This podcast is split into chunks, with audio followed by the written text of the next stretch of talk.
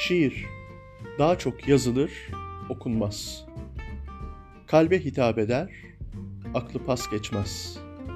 Basma kalıplığın alası, uçukluğun zirvesi, açığı kapalısı, meram anlatır, çoğu zaman anlaşılmaz. İki ile üçle, dört ile beşle arası vardır.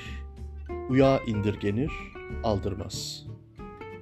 Güzel yazılsa da, abartı uğruna çoğunluk güzel okunmaz. Meraklısı, heveslisi çoktur, dinleyeni yoktur. Bunca şair ne yazmış, ne demiş, bir söz daha etmeye değer miymiş sorulmaz. Şiir, önce gönüle düşer, sonra akla. İstersen yasakla, zincir vurulmaz. Sen de mi şair oldun be adam diye küçümsenir ya, gönülde varsa duyulmaz. Yere de düşse, ele de, en sevimsizi bile ziyan edilmez. Yardan geçilir, zaten odur kaynağı, şiirden geçilmez.